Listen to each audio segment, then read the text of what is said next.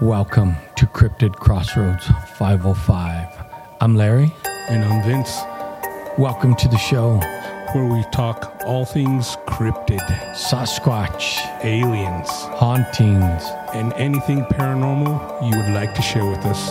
You can reach us at Cryptid Crossroads 505 at gmail.com. So settle in, open your mind, and enjoy the show.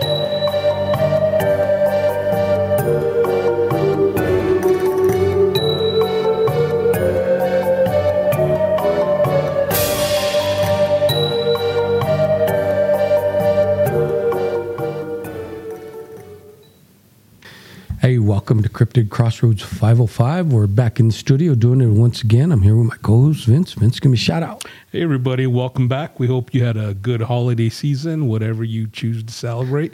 Hope it was good. That's right. We do apologize for not letting you know in advance that we're going to be taking a couple of Fridays off due to the holidays. But we hope you enjoyed it with your family. But we're right back here doing it once again for you. Right. We hope you had a squatching holiday. That's right. And before we get started, we're going to do our usual toast to you. And uh, we thank you for riding this train with us. Yes, now this is, uh, since it's the cold and flu season, this is cough syrup. This is NyQuil. Yep, it's uh, grandpa's medicine. That's right. To you.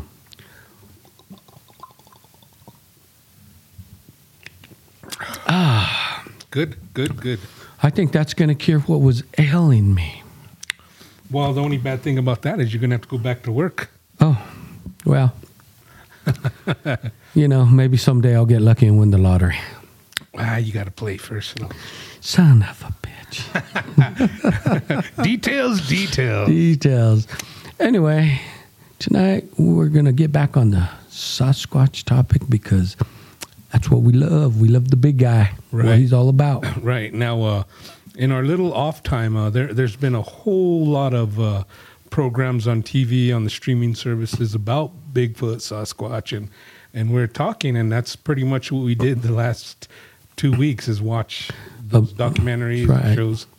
Watched a bunch of uh, episodes on Sasquatch on These Woods Are Haunted, season three, episode whatever. And there's a lot of them. Right.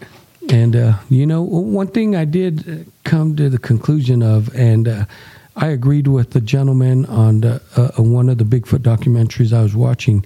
He said that there is a boom of squatching interest nowadays. And I wonder why that is. You, you think it's because of the way social media is and all the pictures that are put out on social media and Well, I, yeah, I think that's a big part of it because uh, people could share information now. Where back in the day, if you had a sighting, you probably wouldn't report it at all because they think you're nuts. Right. Or two, if you report it, who are you going to report it to the police, and it's going to disappear after that. Here, and here people could actually share their stories. There's uh, communities such as our uh, our webpage community. Uh, you right. can share your stuff there. There's several communities on Facebook. Um, there's a lot of communities you can share, and uh, for the most part, without being ridiculed. But you always have the trolls and Of non-believers. Of course. And you know, you're right because uh, in these groups, you could share the footage that you have without being criticized. And you're right. Back in the day, if you tried to share it to someone, the sheriff would say you saw a bear, or the Right. the forest ranger would say it was a bear. They want to dismiss it, but they can't anymore. Right. Even my wife, who's not a believer, has seen some footage, and there's one that she admitted to me that that's pretty damn realistic Right. and uh, it's probably it is real Right, exactly. Now, uh, like we always say, you just approach it with an open mind, and Right. if you approach with a, a a closed mind, not believing, you're not going to believe the video to begin with. That's and right. it- same on the other end of the spectrum. If you're one of these people where you're out in the woods and everything you hear is a Sasquatch, you see these videos, of course you're going to say it's a Sasquatch. Right. But if you just keep an open mind and watch it with a little bit of common sense, you're going to be able to pick out the phonies. of course now i was watching one of these episodes and it was a father and son that wanted to take a, a camping trip So they went up to a spot that is remote, eh, you know, kind of like we do. We go out in the remote part of the forest. And the father had been there a few times before. But this time when they went, they had a, I, I'd say, a pretty frightening Squatch experience. And what caught my attention is the size of the Squatch that the son said he saw walk behind the father. Um, because they started smelling a stench in the camp. And, you know, kind of like we've smelled that wet dog and Right. that stink. And they also started smelling blood. So they thought, well, you know, maybe there's a fresh kill. So the, uh, the son went out a little past the camp and, yeah, they found a fresh deer kill. Now he he said the father came after him with his flashlight looking, but you know the campfire was going, and he described this creature as blocking out the campfire when it walked by, and the shadow. He said he could see the silhouette because of the fire, and he guessed that it was about ten feet, a thousand pounds. Wow, that's big. That's huge. That's huge. And uh, the next morning, they kind of looked for prints, and then they got the hell out of there because the son didn't want to be there. Now, the father said the son didn't want to go back. He said he's done, kind of like your son. Right. And uh, the father said it just drew him back because he's been there, and he was curious as to what what they saw that night. And he said, "Well, let me go look for some evidence, some footprints or whatnot." And he did find some good prints. Uh, showed some pictures of it, and it's pretty convincing. But you know, he he was not really a believer, but he is now. Right. And I guess some for some people, it takes that firsthand experience to become a believer. It, it does. I mean, it, it'll change your life.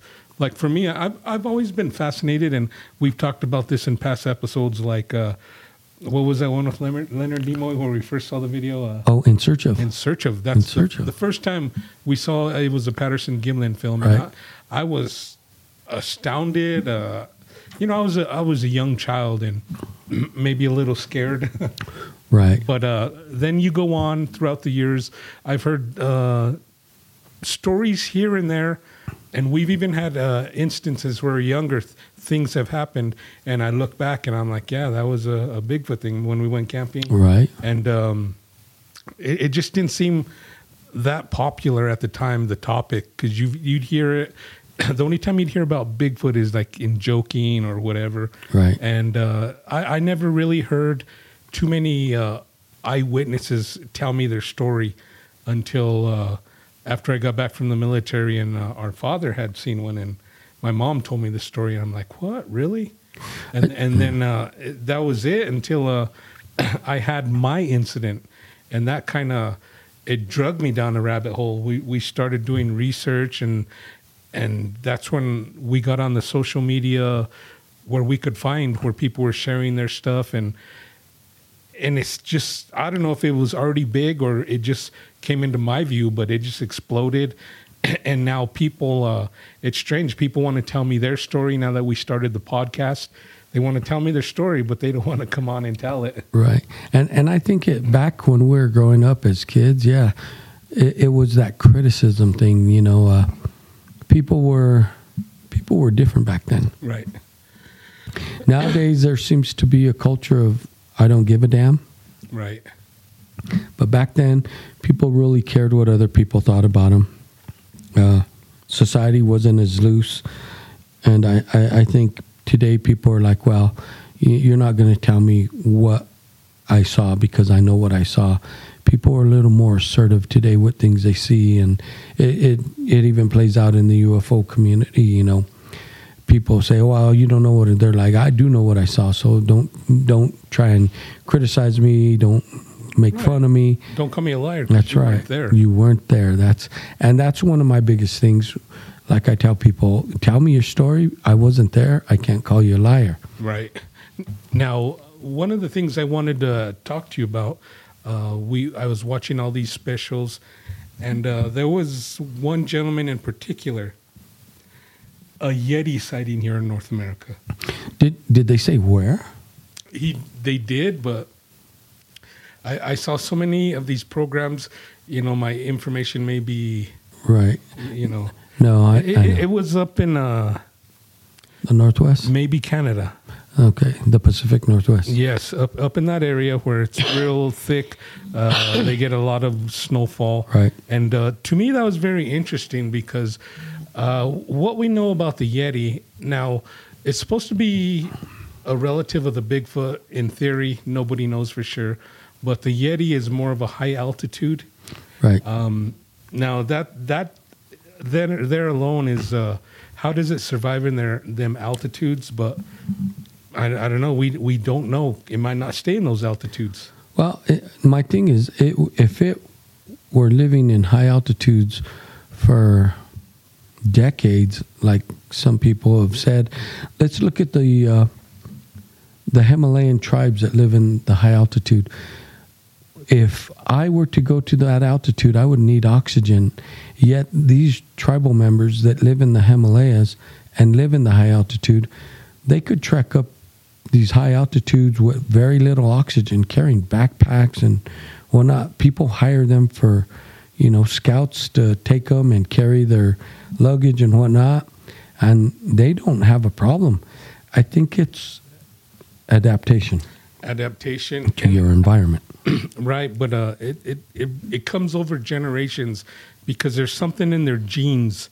And uh, I want to say they trace it back to one of the Neanderthals or I don't know, maybe even Yeti. Right. But uh, there's something in the gene that allows you to uh, be better in those low oxygen environments. Right, and and, and it's kind of like where we live here in New Mexico. If we were to go to California, because the oxygen levels are so much higher, if I could run a mile here and I get winded, I could go down there and run probably two and a half miles before I get as winded. Right, and we experienced that when uh, we joined the mil. Well, That's right. you did, and You went somewhere else.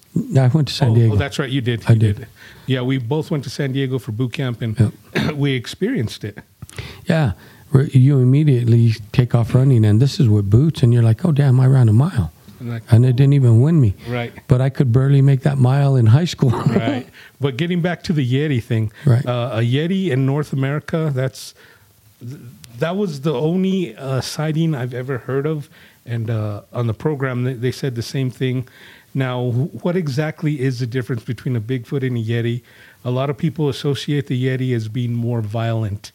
Now, by violent, uh, you would imagine being up in higher altitudes, meals are scarce. Right. So when you come across something, hey, he Some wants protein. To eat, he wants Yeah. to eat, right? right. So that's a big factor. Uh, where they say most of the Bigfoot encounters, they're they'll either shy away from people or it's more curiosity. But then again, you do have the the bluff charges, and then we go back to the big thicket where they're supposedly are violent, Right. and even the the stories from the Native Americans where you have two types. The brown and the red, and the red ones were violent, and they would even eat people's. Right, and and you know that goes back to the Native Americans saying that uh, some tribes don't look at as Bigfoot as a creature; they look at him as a forest brother, and some tribes look at him as an enemy, someone that wants to steal their women and eat their children, and so it all depends on what area you're located in and what tribes you talk to, and I think the geography plays out with these animals because you're right. Like the like the Yeti. Let's say, uh, first of all, I don't know how that Yeti got to, you know, uh, Canada, but I mean, it, Right. it, it's possible. It's possible. Anything's possible, but if you're right, like these Bigfoot that are in the Pacific Northwest, they're not too violent because everything's plentiful there. Right, right. I was gonna say a a good analogy is um, like somebody, one of your neighbors drive by. Hey, you're gonna wave at them, but if that neighbor tries to kick in your door, your attitude's gonna change. Totally, totally. And I've heard the big thicket down in the Texarkana way, that area where where it's located.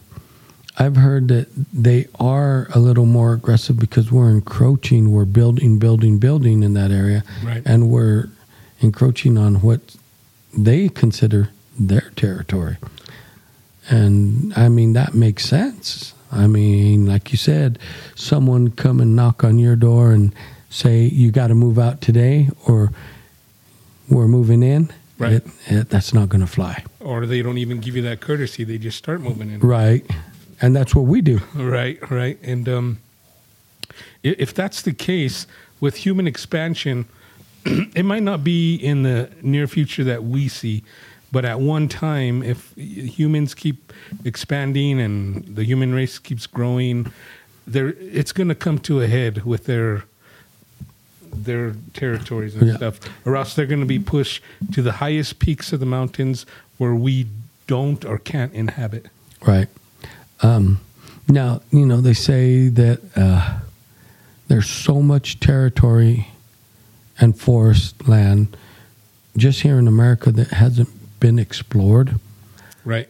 It, it, it makes me think, you know, these creatures, why are they located? Well, just why are we located in these areas as well? But I would think that some of them would be looking to get out into some of these remote areas. I mean, for instance, when we were watching Discovering Bigfoot, where uh, Todd Standing goes, there, it's pretty remote. And if Right. you if you look at uh, the area view of where he says they come from and whatnot, I'm like, man, they, they have a, the run of the place, Right. and I could see maybe those uh, tribes or those groups expanding like crazy. Yeah, and uh, I I forgot where I heard this. Somebody quoted saying that uh, this the Bigfoot uh, population hasn't been kept in check. Nobody really knows, and uh, I think it was a farmer who said this because they come and raid his crops. Right. He said, uh, "One of these days, we're gonna have a big problem on our hands." Right, and and he could be right. On this documentary I was watching, they were talking about how many uh, squatches do people think are in. It's called the habitable habitable zone, and it goes from Canada all the way to the Shenandoah Valley. You know, Kentucky in that area. Right. And one person said, "Well, I don't think there's more than a, a few hundred. One person said there's got to be four thousand. You know, we really don't know. We don't know because these creatures are so elusive.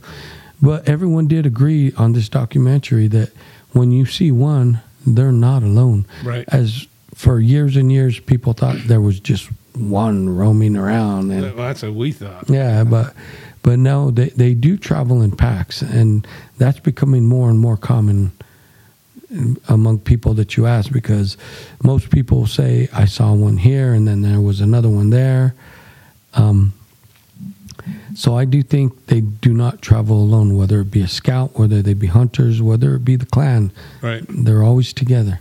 Now, when I had my uh, little encounter there, there was a minimum of two, two that I knew for sure. Right. But I don't know if there was any other in the forest watching or, and uh, that's that's uh, one area, a small area, the Jemez, Right. a small area. And if there's even, uh, well, there's got to be mating couples, or else them two would have been gone long ago. um, even on Finding Bigfoot, they saw the twins, the juveniles. Right. Now, that tells me there's at least, I don't know, s- several mating couples. Well. and uh, we've all heard the stories about back in by Los Alamos where it's locked off for them. So, Right. say say there was even just twenty in that little area. Could you imagine how many are in the Rocky Mountains or? Well, I've heard theories that they're kind of like uh, some of the other creatures out in the forest that you have the alpha male and the alpha and the alpha female, and they're the ones that breed among the the clan Right, because they're the biggest and the baddest. right, and um, they don't overpopulate. They they populate compared, uh, I guess, according to the food supply. Right, and that's because they're masters of their environment. Right, They know where they live. They know how much water, how much food. So, no, you just don't want to be like the people on welfare here and have 10 kids because out there you got to survive for yourself. right, exactly. And if I offended you on welfare, I don't give a fuck. Well, not yet, but I'm going on it next week. Oh, okay. no, but uh, you know, I, I really, in in my opinion, I believe that there's a whole lot more than people think. I, I think there is too. I, I really think that there's because we're on the outskirts of these uh, these no man land, these lands that haven't been explored. We're on the outskirts. C- uh, could you imagine, like you said, in the in the in the thick of In- it, where they the have the free of- run? That's right. And let's look at it this way because we've really stopped hunting. So, of course, the deer, the elk, wildlife has really exploded out there. Right. So, this would give them a more abundant food source. And if you have a more abundant food source, your, your population's going to grow. So, Or, or like in the big thicket, how many? Who knows how many's there? Because look at all the wild pigs. And, uh, the, oh yeah, the feral pigs. I mean, so you really don't know. Um, the other uh, theory that they were talking about on some of these documentaries is they think these creatures are primarily vegetarian, you know, roots, berries, and whatnot. But every blue moon, if they get a chance, which I don't see why they wouldn't get a chance whenever they wanted it, that they do take deer, uh, caribou, uh, maybe even moose, and moose are big. Uh, they take a, a protein source. Right. And there's been many times that hunters have said, I, I've seen them with like a deer carcass just thrown over their arm like a towel, walking with it. Right, like the turkey hunter. Right. And and to do that with a deer carcass, you're you're a big man. Right. And now, uh, another thing we don't know about their feeding habits is, uh, like we know wild animals, they'll feed what once a week. Some of them, Some, some of them, most of them, yeah, they'll gorge yourself and right on a kill. yeah, But so, uh, w- w- how do these Sasquatch do it? I mean, th- they don't eat three times a day like we do, obviously. No, I I think that while they're out, they forage. They they know what they can eat out there. Like we always say, they're masters of the forest, so they know what uh, berries Right. are seasonal. They know what roots are seasonal. While they're out scouting, they eat Uh, boots, uh, boots. they eat boots, they eat nuts, berries, right? um, roots. And and you know that's plentiful. Uh, look at the berry bush that I spotted last time we were up in the Jemez. That right there would be for for anyone. That bush is like one big meal. Right, and and if they they don't have the same eating habits as us, when they do get the protein, they're going to get full right away. Of so, course. uh, a deer or an elk would feed several of them a nice chunk of meat each, and they'll be happy. right? And and people may think that they need to eat a lot of protein to stay as big as they are, and they have a ha- high caloric intake. But but I, I, this is one thing that I was told. Um, there was a time in my life when I was thinking about trying to be vegetarian, and I thought, well, you know, because I work out, uh, that may not work for me because I need protein and this and that. And uh, someone once said, Do you see those big elk, the big bull, the big cow, all those animals out there foraging on the green grass and that? They said that grass and most of these vegetables, green vegetables and plants, they have just as much protein as meat. They said, Do you think that cow got that big just eating grass if it didn't have protein? Made a lot of sense to me. And when I started looking at some of these plant based diets, they do have some some plants have more protein than meat. Right, right. I mean, if you look at the eggplant, that has just as much protein as a big thick steak. Right. So they wouldn't really need to kill a lot of meat. I think that would just be when they feel like eating meat. Right. Yeah, like I said, even uh, once or twice a month, probably. Right, right. So, you know, there's going to be plenty game for them to survive if they got to go that route. There's also plenty fish and, uh, like we were just talking about, berries, roots, mushrooms.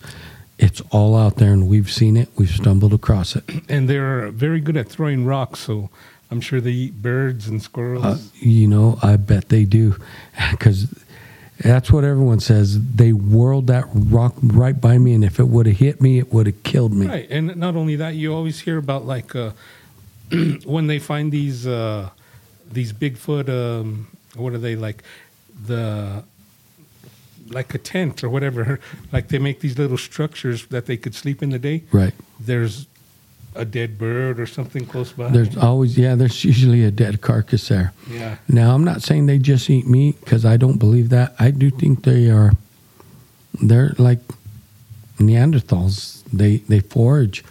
Uh, the other theory is that you know they think that they originated in China before the Bering Strait. You know, got separated and whatnot, and they think they came through China because they say, look, they come through Canada, which Alaska and that area, Russia, and that all leads to the Bering Strait.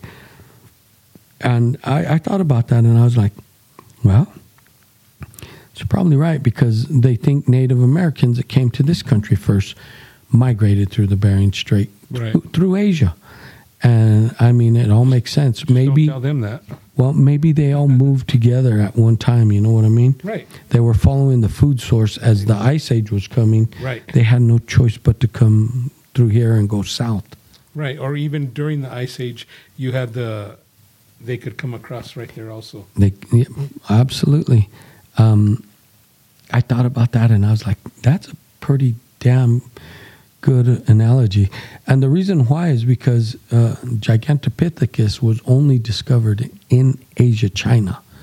And so they they say if we put that together and they are even remotely associated with them, then that's how they got here. Right. And that's a very good theory.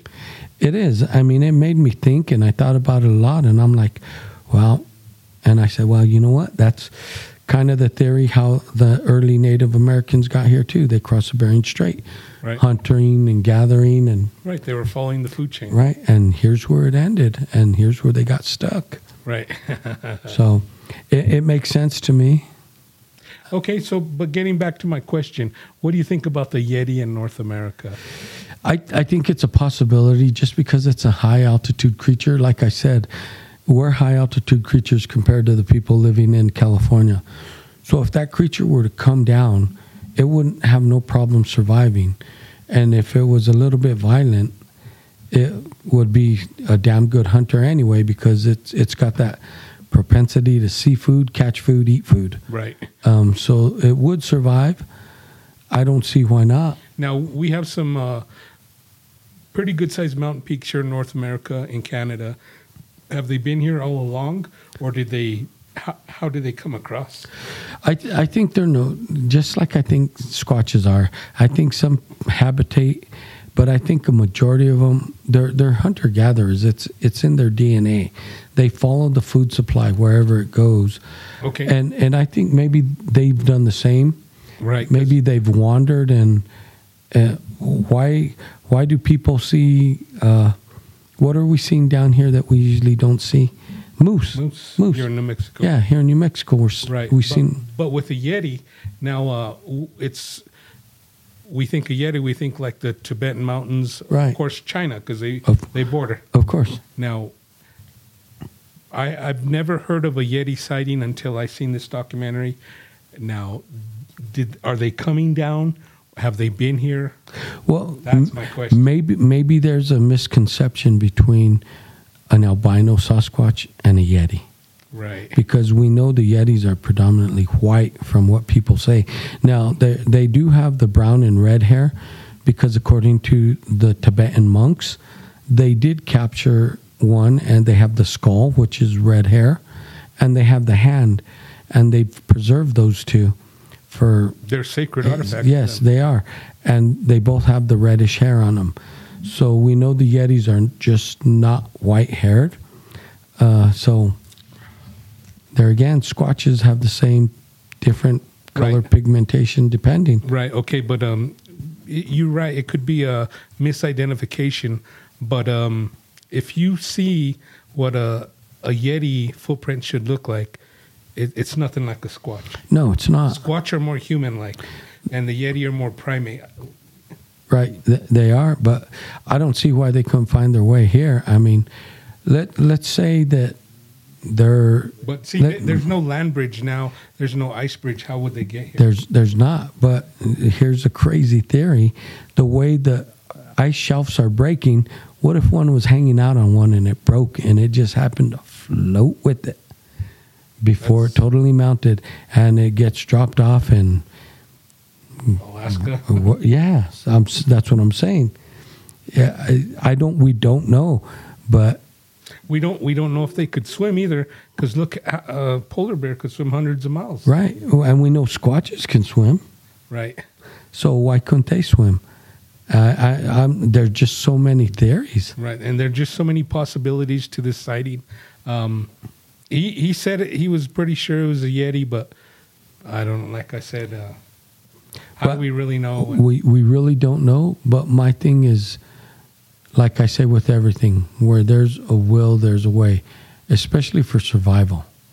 If a creature needs to change its habitat because the habitat it's living in is no longer giving it what it needs to survive, it's going to move on. Right, It's going to find a way to survive. and then that that brings us back to the alien connection. What if they dropped one off? We don't know that either. I mean, it's a possibility. Right? Yeah, I mean, there's just so many possibilities.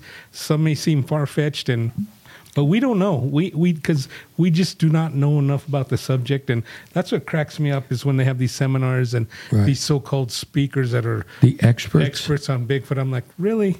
Well, here's here's another theory that's not far fetched. People will say, "Well, that's impossible." Well, 50 years ago, we thought it was impossible to be filming us on this little digital camera. 50 years ago, we thought it was impossible to have that little computer in our pocket. Right. So, if that could become a reality, almost anything can. 50 years ago, we thought it was impossible to have this little That's right. little bundle of sunshine. That's right. So I say people that are closed minded put limits on what's possible out there. Right. And, Uh, and, and that's the thing with our education system. They teach us to be closed minded because they want us to just believe what's in the box they present to us. They they want you to live in that box because that box makes certain people rich, but that box can be broken and it's been broken time and time again. Right. I mean, wolves were supposed to be extinct and now they're flourishing. Right. I mean, Uh. growing up, we've always heard uh, the experts. There's no wolves in New Mexico, and that's a bunch of BS. Because I know plenty of hunters who ran into them in the mountains. They're out there. Yeah, They're out there. Um, that's why I say they don't know them. Why? They're in a classroom teaching. They're gone. They're extinct. No, where the, like I just said, where a creature feels the need to survive, it will go where it needs to go to find the food source, the water source. Right. And it- it- It's funny you say that they're in a classroom teaching. It's just like the non-believers; they never step foot in the forest, That's why they're in the classroom or, or thinking. they never get. Uh, they're on the hiking trail and they're looking down, watching their footing. And like like I have a lot of hunter friends, and they said, "Well, I've been in the mountains my whole life. I've never seen one." I said, "Well, that doesn't mean they've never seen you. That's right. They just seen what you're carrying, and they want to steer clear of you." They see you carrying that big boomstick, and they're going to steer clear of you because they know what it means, and they don't have one. Right.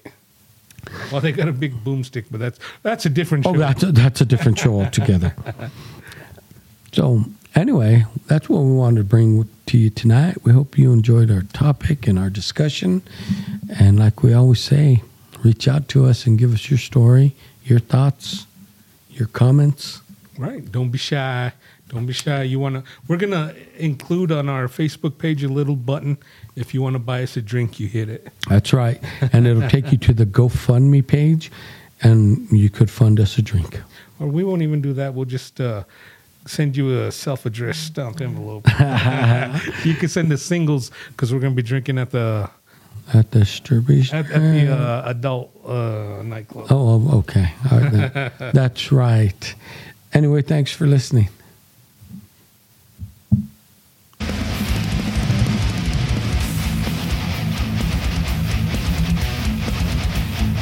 Hey, thanks for listening.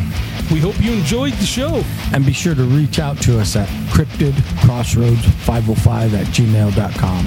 Peace. Peace.